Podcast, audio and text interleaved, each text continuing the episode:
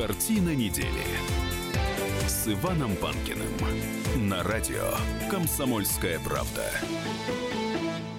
В студии действительно Иван Панкин и историк, журналист Николай Сванидзе. Николай Карлович, здравствуйте. Здравствуйте, Иван. Лондон призывает НАТО увеличить расходы на оборону. Конечно же, это связано э, с опасениями, что Трамп прекратит американскую поддержку Альянса. А как вы считаете, прекратит или все-таки подождет пока? Ну, прекратить-то не прекратит совсем, но может двинуться в этом направлении. Там это, это все уходит в общую характеристику. Там, ну, это уже, конечно, футурологические прогнозы того, что будет связано с президентством, с президентством Трампа, потому что кампания и обещания – это одно – а руководить такой страной, как Америка, э, совсем другое.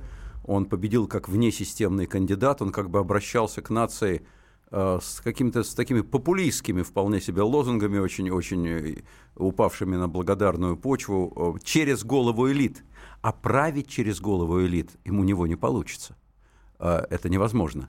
Он, он будет править страной через элиты, вместе с элитами. Он будет сидеть в городе Вашингтоне, в Белом доме, и никуда не денется. И там, и там Конгресс, там пресса, там Верховный суд, там все те, ну кроме суда, все те, кто к нему относились очень скептически до сих пор. Он теперь с ними будет сотрудничать. И они, конечно, будут поправлять его линию, любую, и внутриполитическую, экономическую, и внешнеполитическую.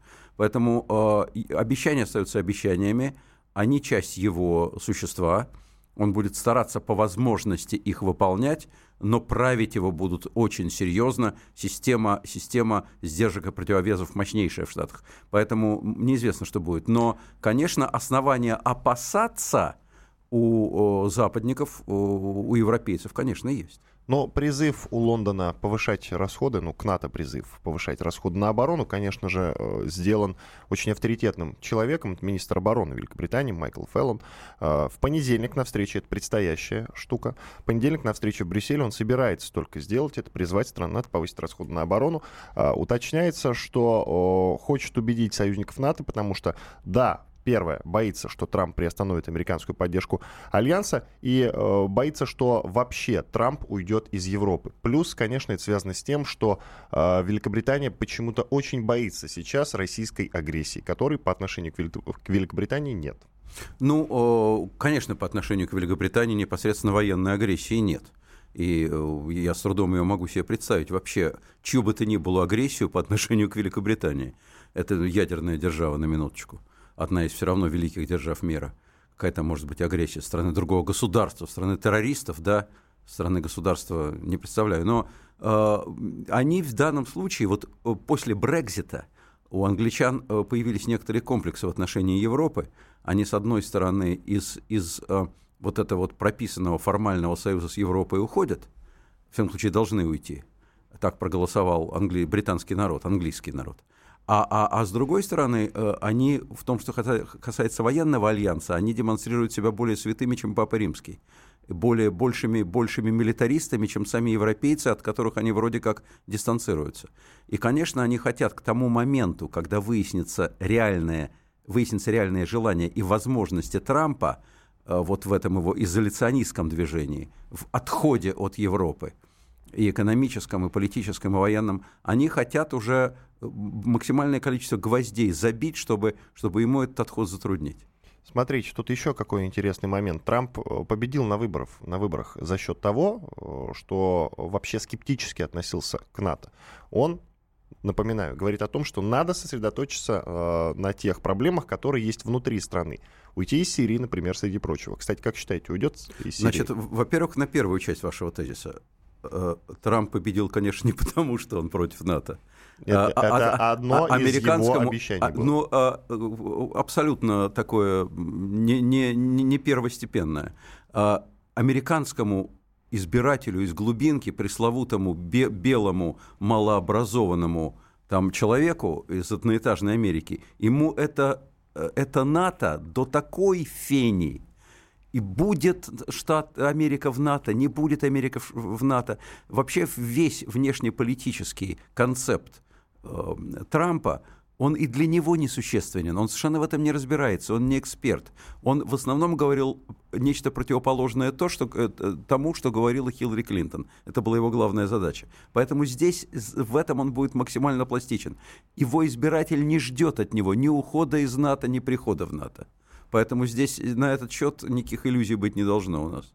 Очень многие американцы говорят о том, что они устали от войны, и то, что американские власти очень много денег дают как раз именно на военные цели, тогда как можно серьезно э, экономить. А вы говорите о том, что э, среднестатистическому американцу э, безразлично НАТО. А не среднестатистическому, избирателю Трампа.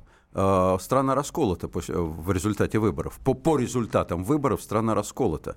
И, как вы знаете, даже, скажем, среднестатистически по всей стране, если брать в целом, не результат по выборщикам, которые избирают президента, а по американским гражданам, проголосовавшим по избирателям, больше получила даже Хиллари, чем Трамп. Поэтому говорить, что среднестатистический избиратель так или иначе настроен, не приходится. Но экономить, да, но если, если им скажут, что, что НАТО э, необходимо, вот он же обещал сделать Америку снова великой, она, впрочем, не переставала ей быть, но лозунг нравится любому. Сделаем нашу страну великой, что русскому, что американцу, что, что бельгийцу, кому хочешь. Э, и если, если им будет сказано, что для того, чтобы Америка оставалась или стала великой, надо поддерживать НАТО, они согласно кивнут. Тут любопытный момент. Э, Барак Обама отдал Пентагону приказ найти и уничтожить лидеров Джабхат Ан-Нусры, запрещенной в России террористической организации э, в Сирии, соответственно. Об этом написали э, Вашингтон-Пост. Ранее об этом писали другие ведущие издания США. Как вы считаете, с чем связано это потому, что он уходит, и это такой, знаете, жест, реверанс. Ну тогда в сторону кого? В сторону Путина или в сторону Трампа? А я думаю, что это в сторону самого себя. А, мне кажется, Обама уходит популярным президентом. Открою маленький секрет. Там 35%. Такой, полишинели. Это, это, это немало. Значит, а, мало какие уходящие президенты э, имели такую популярность, как Обама. Он популярный президент. Это у нас считается, что он слабак там, и так далее. Американцы его таковым не считают. Поэтому его поддержка, поддержка с его стороны, с стороны его жены, кстати, очень популярного политика в Штатах и перспективного Мишель Обама, поддержка Хиллари – это был один из главных ее ресурсов на выборах. я думаю, что он сейчас, когда в Белый дом приходит человек очень от него далекий, далекий ментально, далекий идеологически, далекий по воспитанию, по всему. Они, конечно, откровенно неприятны друг другу. Просто вот как мужики, как люди, физически неприятны друг другу с Трампом. Он хочет сделать что-то то, успеть сделать что-то то, что он бы мог доверить, скажем, Хиллари, но не может доверить Трампу. Он сейчас вот напихивает, напихивает в, в, в последние свои два месяца у власти, он напихивает какие-то решения, которыми, может быть, он бы в другом случае не торопился. Так все-таки подытожим. Уйдут американцы в ближайшее время из Сирии, как вы считаете? Оставят они ее в покое или нет? Или это, а... это не в их интересах национальных? Э, я думаю, что это зависит, я не могу дать такой прогноз, э, это слишком-слишком серьезно. Это зависит от того, как они будут интерпретировать свои национальные интересы. Если они интерпретируют свои национальные интересы как интересы огромной империи, мирового полицейского, в хорошем в том числе смысле, полицейский слово неплохое, который обеспечивает порядок и безопасность в мире, который, как самая могущественная страна, отвечает за порядок в мире – это одна трактовка. Если они будут считать, что Америка должна существовать независимо от всех, и гори все огнем, не мешайте нам самостоятельно развиваться. Развиваться – это совершенно другая трактовка. Но Трамп говорит о том, что он хочет сосредоточиться на проблемах внутри страны. Напоминаю. Слова, слова, слова. Посмотрим, как они выльются в дела. Угу. А тут э, вот еще какой момент. Есть э, профессор американского университета, Алан Личман зовут его, он предсказал победу Дональда Трампа на выборах США, а теперь прогнозирует его импичмент. Как вы считаете, насколько это реальный импичмент Дональда Трампа? Вообще продержится ли он эти четыре года? Видите ли, импичмент может быть, если он будет нарушать Конституцию Соединенных Штатов Америки. Поэтому, если он будет нарушать, импичмент возможен. Если не будет нарушать, невозможен. Это угроза со стороны американских элит. Парень, если ты будешь абсолютно отморожен, если ты будешь делать то, что ты говорил, не задумываясь, ковыряя в носу во время избирательной кампании, мы тебя подставим. А если нет, ну, может быть, до, до президентишь до конца первого срока. Иван Панкин и историк, журналист Николай Сванидзе в студии радио «Комсомольская правда». Через две минуты вернемся. Картина недели с Иваном Панкиным. Картина недели с Иваном Панкиным на радио «Комсомольская правда». Иван Панкин в студии, а также историк, журналист Николай Сванидзе. Э, продолжаем обсуждать самые главные темы этой недели. Э, мы не призывали, но вам пишут на номер нашего WhatsApp плюс 7 967 200 ровно 9702. Э, комментируют наш эфир. Вот читаю одно из сообщений. Почему в переходную команду Трампа входят дети и зяти. Это нормально. В отношении нашего президента все СМИ мира кричали бы о конфликте интересов. Вот Михаила. Значит, путаете, уважаемый Михаил. А, объясняю. У него нет сейчас команды. Он вообще не рассчитывал выиграть. А, скамейка очень короткая а, людей, на которых он может положиться. Естественно, он берет своих родственников, чтобы с ними советоваться. С женами все советуются открыто, с взрослыми детьми тоже. Если бы он им отстегивал куски государственного бюджета США – вот тогда это был бы конфликт интересов. Как известно, недоброжелатели обвиняют нашего президента именно в этом, что он друзьям куски бюджета отстегивает жирные. А в данном случае как бы э, к Трампу еще таких претензий нет. Посмотрим, что будет дальше.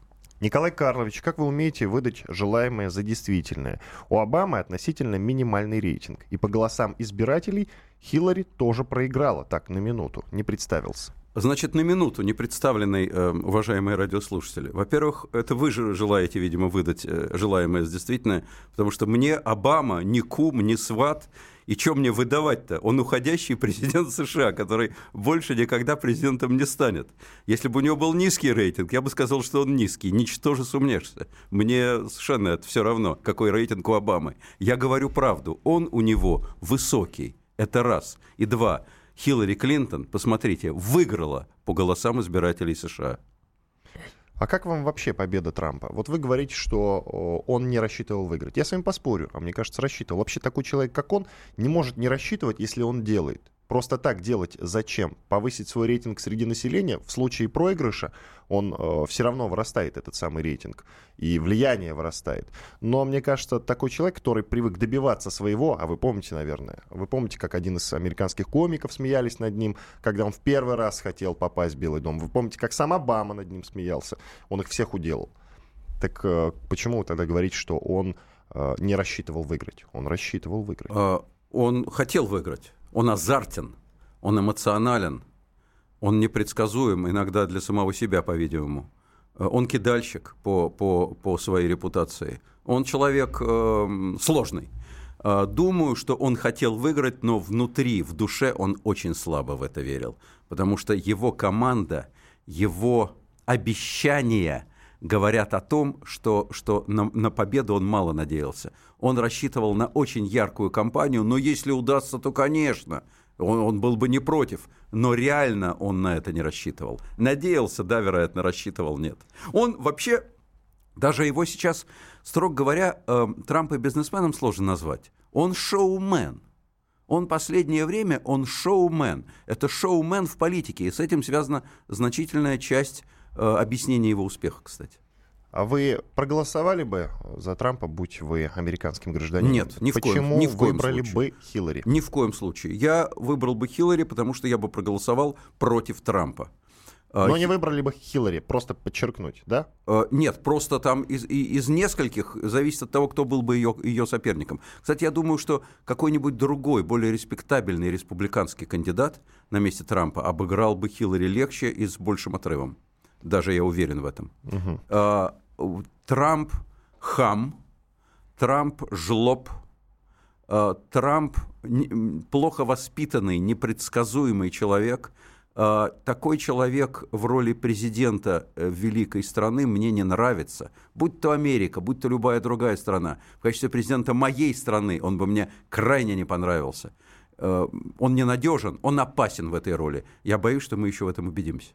А может, и не убедимся. А кстати. А может, и не убедимся, Бог, Бог даст. Может быть, он э, действительно сосредоточится сейчас на решении таких внутриполитических проблем, проблемах и, возможно, даже э, перестанет заниматься украинским проектом. Как вы считаете? Вы понимаете, понимаете, я не знаю, каким он проектом перестанет заниматься. Э, сказать, что Америка занимается украинским проектом, я тоже не могу. Я не знаю, чем он перестанет заниматься. Я говорю о том, что он опасно непредсказуем. Я не исключаю, что в краткосрочном режиме мы действительно будем радоваться его победе, потому что он на личном уровне, вероятно, установит какие-то какое-то подобие дружеских отношений с Путиным, которое не могло бы быть реально, абсолютно. В любом случае у Хиллари они друг друга очень не любят. А здесь личного ничего плохого нет. Но чуть долгосрочно он очень опасен, потому что, повторяю, он непредсказуем. И я напомню, он президент США, дорогие друзья. Он не российский лидер, он президент США и будет действовать в интересах А. своих личных – и б. в интересах страны, которую он волею судеб возглавил, но уж точно не в интересах Российской Федерации. У меня есть небольшая поправка, с позволения. Э, смотрите, вы на второй пункт поставили, он будет заниматься э, национальными интересами. А мне кажется, это первый пункт, потому что он уже всего добился. И свои личные интересы его уже э, чуть меньше волнуют. У такого человека, как он, не могут меньше волновать личные интересы. Он самовлюбленный человек. Он человек с колоссальными амбициями, и, как мы с вами понимаем, э, победа на президентских выборах в первой стране мира эти амбиции напитала еще больше. В геометрической прогрессии они выросли. Он считает себя сейчас первым после Бога на земле. Конечно, ему с, с очень приятно смотреть на себя в зеркало, и я думаю, он не отказывает себе часто в этом удовольствии. Для него все, что он делает, это он, Дональд Трамп в истории. Итак, пере, переносимся в нашу страну. Э, Зюганов и э, футуролог политический э, и, в частности, очень авторитетный эксперт Валерий Соловей заявили, что в 2017 году в России могут состояться досрочные выборы президента. Более того, господин Соловей назвал даже три фамилии. Э, людей, которые могут э, стать э, президентами нашей страны. Для начала предлагаю послушать Валерия Соловья, это профессор МГИМО, политический аналитик, как я уже сказал, и после этого уже будем обсуждать. Обсуждение перспективы досрочных выборов – это общее место среди политической элиты последние несколько месяцев. И хотя сейчас э, все чаще говорят о том, что выборы пройдут в штатном режиме, то есть в 2018 году, но я бы все-таки подождал до того, как президент выступит с посланием к Федеральному собранию, что случится в первой половине декабря этого года, по всей видимости. И, возможно, мы там услышим о его планах и о намерениях власти что-то изменить. Если, скажем, такие выборы проводить осенью 2017 года, то по некоторым предварительным оценкам это не потребует внесения изменений в Конституцию, и, скажем, Владимир Владимирович мог бы в них легко участвовать. Если же по каким-то причинам, скажем, назовем их так, непреодолимой, непреодолимой силы, э, действующий президент не будет участвовать в выборах, то да, конечно же, начнется кастинг, а возможно, из-под уже и сейчас идет, кто же будет тогда от партии власти выдвигаться в президенты. Собственно говоря, об этом поговаривают уже с весны, с весны этого года. Так что эти разговоры не первый месяц насчитывают. Некоторые были оглашены. Это и Дмитрий Анатольевич Медведев, это ярославский губернатор, прошу прощения, тульский губернатор Дюмин. Это не исключено, хотя это может покажется странным, это и бывший глава администрации президента Сергей Иванов. Ну и есть еще несколько фамилий, которые называют, ну, которые пока публично не прозвучали. Я не хочу этим людям делать дурную рекламу. Это аналитика от э, Валерия Соловья, э, это профессор МГИМО, политический аналитик. Э, три фамилии прозвучал, Николай Карлович. Ну, вы знаете, когда фамилии упоминаются после слов «не исключено», я вам назову еще десятка два таких фамилий. Тоже скажу ну, не, нет, он и тоже скажу не исключено. Он три конкретных назвал, три конкретных. а потом сказал, я этим людям не хочу делать рекламу. Э, три конкретных можно назвать, больше конкретных. Я не понял одного. Э, в принципе, я с, с, с интересом и уважением отношусь к, к анализу господина Соловья. Он, он не фейковый, он вполне серьезный эксперт. Но я, тем не менее, не понимаю одного. А почему Путин-то не будет участвовать? Ну, предположим, перенесут на 17-й год выборы. А, об этом говорят уже достаточно давно, о такой возможности. Не настаивают на ней эксперты, но говорят, что это возможно. Почему? Потому что экономическая ситуация ухудшается, И Путин э, вроде бы как по этой причине не захочет ждать 2018 года, когда она успеет ухудшиться еще сильнее, а выборы проведет в 2017, когда она еще будет более-менее терпима, и народ не будет настолько обозлен. Хорошо, предположим, это может быть. А почему он-то не пойдет? Что, что у него, какая-то болезнь? О ней я не знаю, и никто о ней не знает. В чем дело? Я думаю, что если выборы, когда бы они ни прошли, короче, в 17 или 18 Путин на них пойдет. Вы уверены в этом, да? Если он будет жив-здоров, чего искренне желаю, думаю, что пойдет. Зюганов вот как объясняет э, свой прогноз. В 2018 году обстановка для партии власти будет гораздо хуже. По его словам, финансовый и экономический кризис усугубляется, а бюджет пустой абсолютно. В следующем году мы съедим последние резервы, около триллиона, а в 2018 году ситуация еще более драматичная будет. Нового курса не предлагают, сказал Зюганов, это конец его Но цитаты. он сказал то же самое, что вам только что сказал я. Ну да, я просто подытожил. Таким образом, сделаем перерыв на 4 минуты, после рекламы и хороших новостей вернемся в студию, продолжим обсуждение этого вопроса и нескольких других очень интересных тем. Оставайтесь на радио «Комсомольская правда». Я напомню, кстати, что вы можете обсудить с нами любую новость в наших э, социальных сетях на странице радио «Комсомольская правда». Картина недели с Иваном Панкиным. Картина недели с Иваном Панкиным на радио «Комсомольская правда». Студии, напомню, Иван Панкин, а также историк, журналист Николай Сванидзе. Хочется подытожить по поводу прошлой темы. Я в конце прошлой части нашей программы цитировал Зюганова. А, по его словам, финансово-экономический кризис усугубляется, а бюджет пустой абсолютно. Я напомню, что а, Зюганов постоянно придерживается подобной риторики. И никогда он не говорил про какие-то просветы. Видимо, он это делает целенаправленно. Но это просто мой скромный комментарий по этому поводу. А теперь давайте перейдем к другой теме. Э, Саакашвили, который на этой неделе перестал вдруг неожиданно, возможно, даже сам для себя, быть губернатором Одесской области, объявил о готовности создать партию «Хвыля», переводе «волна», выдвинуть ее в Верховную Раду. Я напомню, что из Одесской области он ушел с формулировкой «коррупция задавила», и с ней он справиться не смог. В Грузии смог, а в Одесской области не смог. Как он собирается тогда э, работать в Верховной Раде? Ну, вы знаете, я бы здесь, э, я вовсе тоже не, не, не поклонник э, Саакашвили, экс-президента Грузии, у меня к нему масса вопросов, но э, в Грузии справиться с коррупцией ему было проще, чем в Одесской области, потому что в Грузии он был хозяином, а в Одесской области он, он, он всего лишь э, назначенный, ну не назначенный, избранный, но губернатор одной из областей. И, и, и в пределах целой страны создать рай в одной области, ну, по-моему, никому еще не удавалось. Поэтому я думаю, тем не менее, что он рассчитывает на... Он человек очень амбициозный, он человек яркий, несомненно, как к нему не относись. И он, конечно, рассчитывает на большую федерального масштаба, общенационального масштаба карьеру в Украине, на Украине. Нам пишут молодые люди, это небольшое отступление, но тем не менее я хочу э, прочесть это сообщение от Антона из Новосибирска, ему 32 года. За Иванова я бы проголосовал, хотя хотел бы, чтобы Путин остался, но сменил правительство, чтобы выгнал этих недоумков. Вот такой комментарий. Но это просто к слову. Хороший же комментарий, положительный. И от молодого человека. Чем же он положительный, что в правительстве недоумки? А кто, а кто этих недоумков держит? Но потом, если молодой человек считает всех недоумками, кто, с кем он не согласен, ну, это его проблемы. Угу.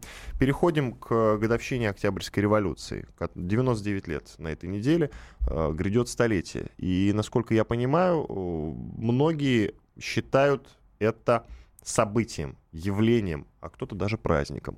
Смотрите, какой очень странный парадокс. Вот мы отмечаем праздник, который называется 4 ноября, взамен праздника, который 7 э, ноября, который относит нас к событиям 17 года.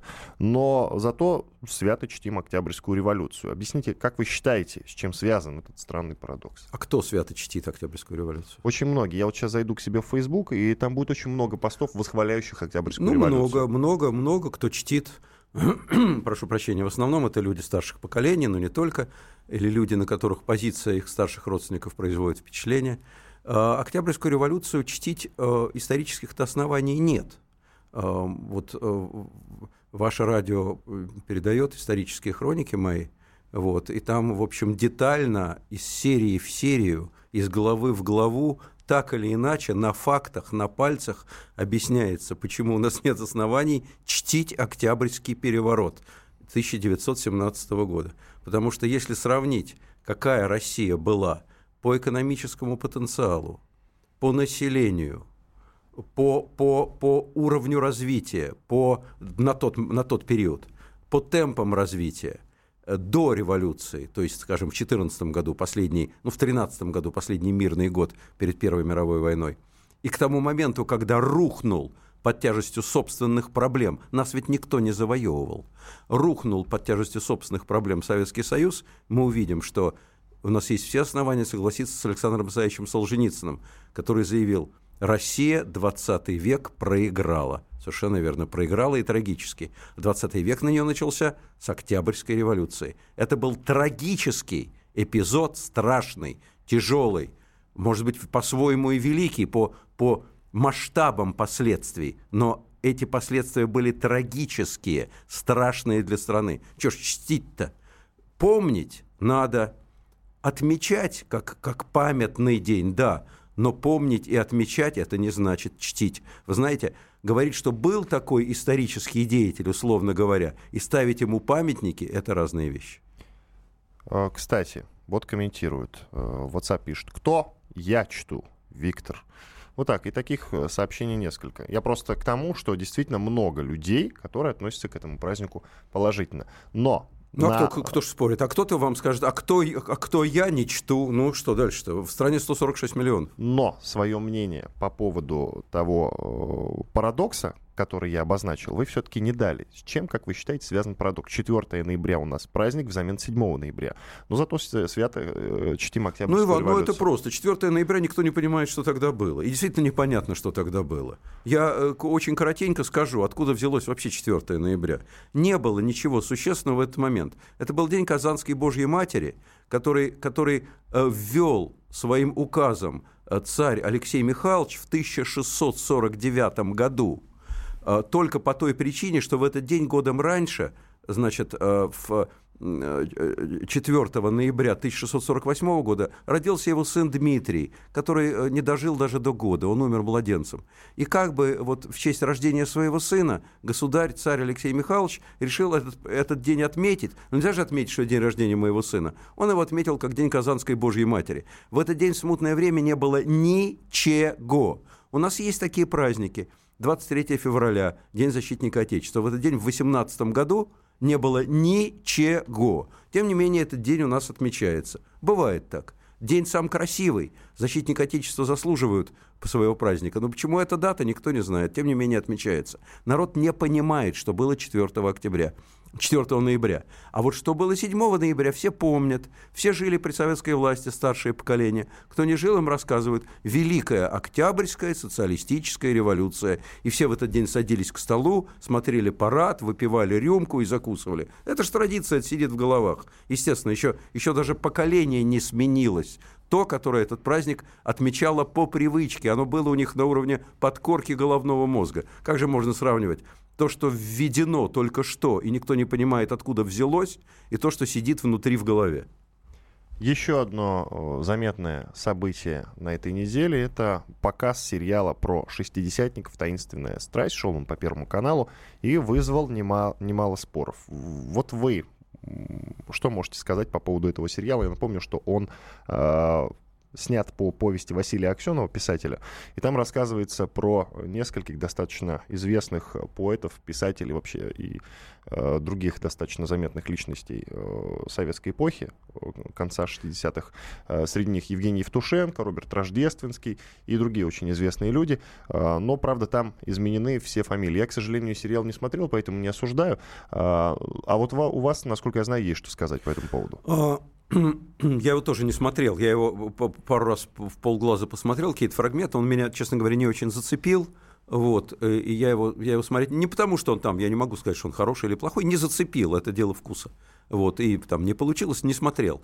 Я единственное, что, э, что я могу сказать, э, я могу передать мнение человека, который имеет к сериалу непосредственное отношение, потому что этот человек одна из героинь этого сериала. Это э, Зоя Борисовна Богуславская, э, вдова э, поэта Андрея Вознесенского. Вот. И я с ней столкнулся тут на некой тоже другой радиостанции. Это было просто вот совсем только что. И она была настроена э, крайне критически в отношении этого сериала. И главное, главный ее повод, вот тот, что я расслышал, потому что она говорила еще о каких-то деталях, но я не мог их оценить, потому что я сам не смотрел. А что она говорила, она говорила, а что они все время гурьбой-то ходят? Они же, говорит, не тусовались никогда вместе. Чего они, как юные пионеры, все время ходят, взявшись за руки? У них не было компании, тусовки не было. Они были, да, единомышленниками – да, там кто-то из них дружил, иногда довольно там а, близко, но они все вместе никогда не тусовались и никогда друг другу не рассказывали о своих романах, о своих э, постельных и прочих приключениях. Они были достаточно закрытые и хорошо воспитанные люди. Поэтому откуда это все взято, она, она теряется в догадках. Вот это, и, ну, ей, ей не понравилось. Но, понимаете, с другой стороны, в, в данном случае надо объективно сказать, угодить э, участнику событий э, всегда достаточно сложно. Хорошо, к другой теме. Глава Минэкономразвития Алексей Улюкаев поддержал предложение повысить пенсионный возраст в России. По его мнению, ну это в очередной раз эта новость всплывает, по его мнению, это нужно для соблюдения баланса внутри пенсионной системы между плательщиками взносов в ПФР и получателями выплат. Что скажете, Николай Карлович? Ну, я скажу, что это не оригинально. Я скажу, что э, практически все э, ответственные экономисты уже несколько лет говорят о том, что повышение пенсионного возраста в России неизбежно. Или мы повышаем пенсионный возраст, или у нас рушится государственный бюджет Российской Федерации. Собственно, вот и все. У нас нет возможности э, действовать так, как мы действовали до сих пор. У нас этот пенсионный возраст был установлен несколько десятилетий назад, еще при Сталине Иосифа Виссарионовича. С тех пор изменилось все, изменился мир, изменилась наша страна, изменился реальный возраст людей. И сейчас мужик в 60 лет, чтобы он уже выходил на пенсию и чтобы из бюджета получал, получал деньги, это невозможно. И денег для этого нет. Поэтому придется, уверяю вас – понемножку, чтобы не раздражать людей, чтобы не злить избирателя. Этого, этого никто не хочет ни в одной стране. Понемножку, постепенно, в течение нескольких лет пенсионный возраст будет повышен. А почему постоянно возникают вот эти новости, связанные с пенсией, так или иначе, то с выплатами, то с повышением пенсионного возраста? А почему никак не могут отрегулировать этот вопрос, как вы считаете? Потому что не отрегулирована экономика, и потому что сейчас э, у нас в стране, я повторяю, элементарно кончаются деньги. У нас сейчас пенсии очень плохие, очень слабые, они недостойные. Под угрозой, если дальше также пойдет, судя по тому, что говорят, э, что я читаю, какую экономическую экспертизу, тоже повторяю, вполне ответственных и близких к власти людей. Это не, это не, это не Навальный говорит. Это говорят люди, которые, которые сами занимаются экономикой нашей государственной, которые дают рекомендации или, или даже участвуют в разработке экономических проектов для власти, для правительства. Они говорят, деньги у нас заканчиваются, так дальше жить нельзя, у нас просто нет такой возможности. Но как-то же надо этот вопрос решать. Почему ну, вот, не решают? Вот он как-то и решается. Вот, пожалуйста, вам предлагается один из вариантов возможного решения этого вопроса. Повышение пенсионного возраста. Это никому не нравится. Все хотят пораньше выходить на пенсию и побольше получать денег. Этот номер не пройдет. Угу. И коротко. Я напоминаю про хабаровских живодерок. Ну, вы, наверное, слышали эту историю. Конечно. 30 а, секунд до конца этой части нашей программы. Их сейчас обвиняют еще и в оскорблении чувств верующих, но об этом потом, чуть позже. А почему так много сторонников? Почему так много людей жалеют их, как считаете? Это для меня тайна. Это для меня тайна. Я считаю, что это люди, которые, которые не понимают, что такое издевательство над животными. Это не каприз детский, это опасно для общества. Сделаем перерыв, две минуты, вернемся к этой теме. Картина недели с Иваном Панкиным. Картина недели с Иваном Панкиным на радио «Комсомольская правда». Иван Панкин, историк, журналист Николай Сванидзе, и это финал картины недели. Вопрос такой, Николай Карлович. Власти города Геническа опровергли сведения о поставках газа из э, Крыма. Я напомню, что Владимир Путин дал разрешение на поставку э, газа в этот город, потому что там ситуация была близка к критической, и они попросили о помощи. А, пока что, видимо, есть просто какие-то проволочки. Я уверен, что если Владимир Путин сказал дать газ, он туда придет обязательно. А, а вот как вы считаете, он правильно сделал, что дал разрешение, или нет? А... Все-таки это другая страна. А можно я отвечу на этот вопрос, но сначала я э, чуть-чуть продолжу предыдущую тему, касающуюся живодера. Да, да, конечно, Можно? только у нас немного времени. Да. Хорошо. Значит, просто я хочу еще раз э, продолжить. Э, это не детский каприз. Вот те кто, те, кто заступаются за этих девушек, говорят, ну что вы, ну не понимают, ну глупые. Вы знаете, по глупости можно там выпить или кольнуться. По глупости можно легкомысленно повести себя там с молодым человеком. По глупости мучить животных нельзя мучить живую тварь по глупости нельзя. Это значит, что к этому есть предрасположенность. Это значит, что есть садистические наклонности, и этим надо заниматься. Иначе, во-первых, дело в том, что и зверюшек жалко, нельзя беззащитных мучить и убивать. А во-вторых, гадалки не ходи, и это я говорю как историк, это известно. Тот человек, который тренируется на кошечках подобным образом, если ему предоставляется возможность, он переходит на людей – это очень опасные люди, независимо от их возраста. А возраст, кстати, уже не младенческий. Вот э, теперь, э, перейдя к вашему, э, да. к, к ответу на ваш вопрос.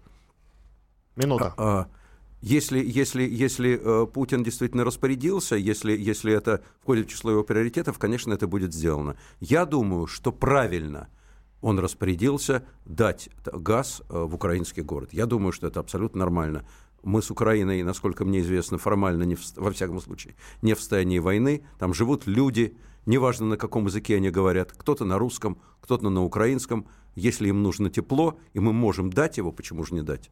Ну, потому что за это тепло надо получить деньги все-таки. Газ — это бизнес, в первую очередь. А у нас у самих денег не хватает. Вы только что об этом говорили. 30 секунд. Разумеется, разумеется. Но это уже, если, если у нас особые отношения с Украиной, там, скажем, в Бельгию куда-нибудь или в Голландию мы не будем за даром давать газ. Я думаю, что на Украину это вполне естественно. У нас все-таки с этой страной особые отношения. Потому что братский народ. Потому что братский народ. Все понятно. Но это действительно достойно, да. Иван Панкин и Николай Сванидзе, историк-журналист, спасибо большое, что были с нами, ответили, по-моему, на все вопросы, все успели обсудить. Спасибо. До свидания.